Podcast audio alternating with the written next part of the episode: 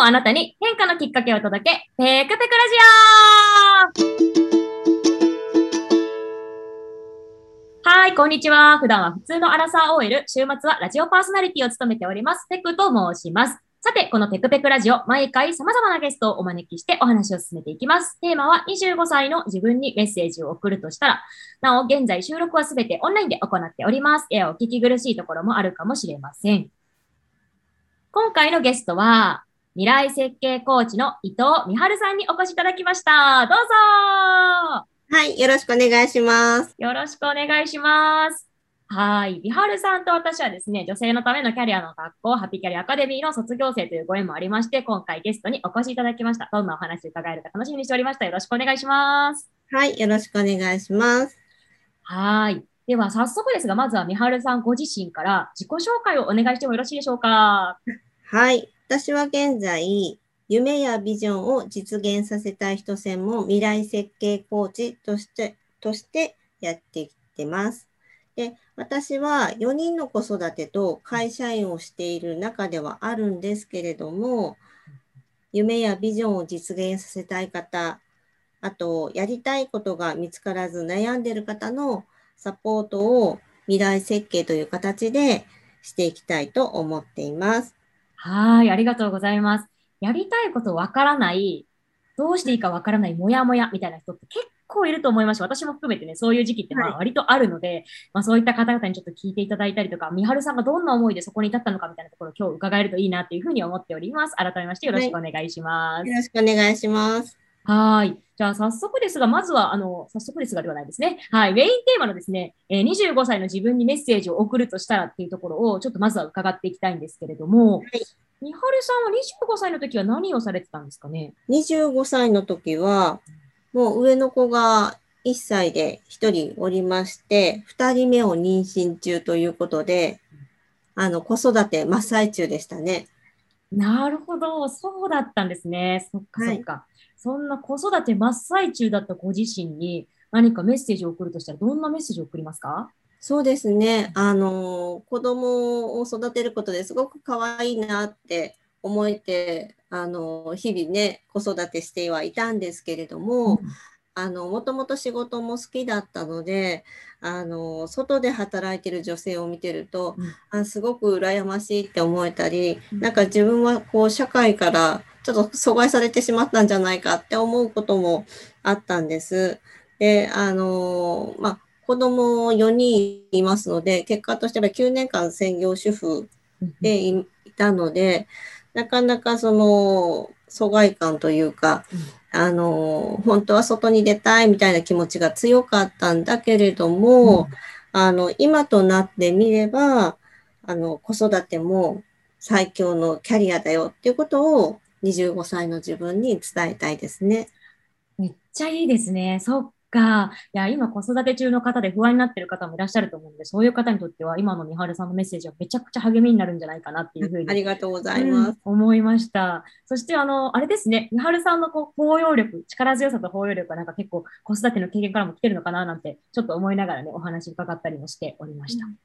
なんか、当時のご自身に対して子育ては最高のキャリアだよって、今自信を持ってお話しされているような印象を受けたんですが、そういうふうに思えるようになったきっかけとかって何かありますか？そうですね。子育て中ってなかなかこう子育てに追われてて見えにくい部分っていうのはすごくあるかと思うんですけれども、うん、実際あの親の方が育てられてるかなっていう気がして、うん、で、あの社会に出てお仕事をする時も私、あの、人材育成とか、あの、マネジメントの仕事もしてるので、あの、まあ、部下を育てるとか、あの、後輩を育てるとか、そういった時と、あと子育ての部分、やっぱり同じなんですよね。うん、褒めてあげるのがやっぱり大事だったり、うん、あの、やっぱりね、注意ばっかりしてると 膨れちゃうしね。うん。うん。だからそれってやっぱり子育ても一緒で、で、個性もね、4人やっぱり子供いますけど、うん、個性もそれぞれバラバラで、社会に出ても一緒なんですよね。うん、あの、同じことがやっぱり同じ人でこう通用しない、うん、うん、そういったやっぱり経験、子育てからの、やっぱり社会に出て、自分の後輩だったり部下ができた時に、やっぱり違ってくる。そんな経験もあったので、子育てってその家の中でやってる仕事っていうんじゃなく、本当にね、あの社会に向けてもね、立派に誇れるキャリアなんだよってことで伝えてあげたいなと思ってます。いいですね。そっか。なんかめちゃくちゃ励みになるし、あったかいメッセージだな、なんていうふうに思っておりました。はい。か。で、なんかこう、キャリアとして、まあ、その会社員として復職して、まあ、今お仕事をされてるっていうふうにお話もあったんですけど、まあ、そこにその子育ても役立ってるよっていうお話はすごくいいなって思いつつ、私はですね、もう一つ気になったのが、まあ、今その会社員とか子育てをしながら未来設計コーチとしても活動していますっていうふうなお話があったんですけど、はい、まあ、そこにこう至った経緯みたいな、なんでそれをやろうっていうふうに思ったんですか？もう一つの顔を持とうと思ったというか。あの、仕事をしている中で、なんか本当にこれ私やりたいことなのかなって、こう、もやもやしてしまった時があったんです。で、その時に、あの、まあ、ちょうどハッピキャリのアカデミーの、こう、お話を聞く機会もあったり、こう自分を知るっていうことをとことんやってきたんですよね。で、あの、自分を知るっていうところから、あ自分のやりたい本当にやりたいというかワクワクすることって、なんか相手の良さを見つけて、それを引き出してあげて可能性を広げるってすごく私はワクワクするんです。で、そこがやっぱりやりたいなっていう気持ちが強かったのと、あとは、うんと子育てをしてる時ちょうど4人目出産してすぐぐらいの時に、あの10年間のマネーライフプランっていうのを立てたんです。で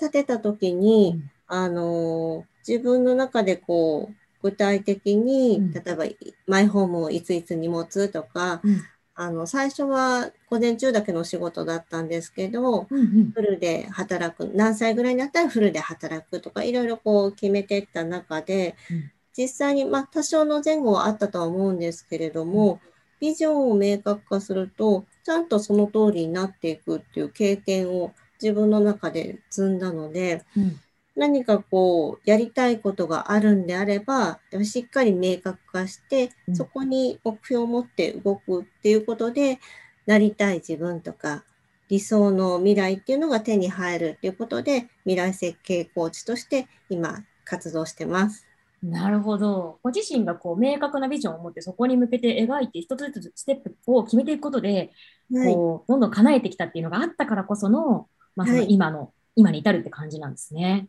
はい。そっかそっか。なんかですね、私、割とそうなんですけど、未来を描くとか、ビジョンを描くみたいなところが若干苦手なところがあって、うん、でなんか、三原さんご自身がそのビジョンとかを見つけてくるために意識してたこととかっていうのは何なんですかね？どんなことありますか？やっぱり一番は自分を知るっていうことですね。うん、あ自分のことを知らないと、やっぱり何が好きなのか、どんな価値観を持ってるのかっていうのが明確にならないと、なかなか自分のやりたいこととか理想っていうものがやっぱり描けないのかなと思って、うんうん。一番重要視してるのは自分を知るっていうとこですね。なるほど。いや、そっか。結構最近お越しくださったゲストの方も皆さん結構自分を知るみたいなところをおっしゃることが多くって、そう、やっぱここでも自分を知るってやっぱ大事なんだなっていうことをなんかね、痛感させられっぱなしの最近なんですけど、やっぱ大事ですよね。うん、そうですね。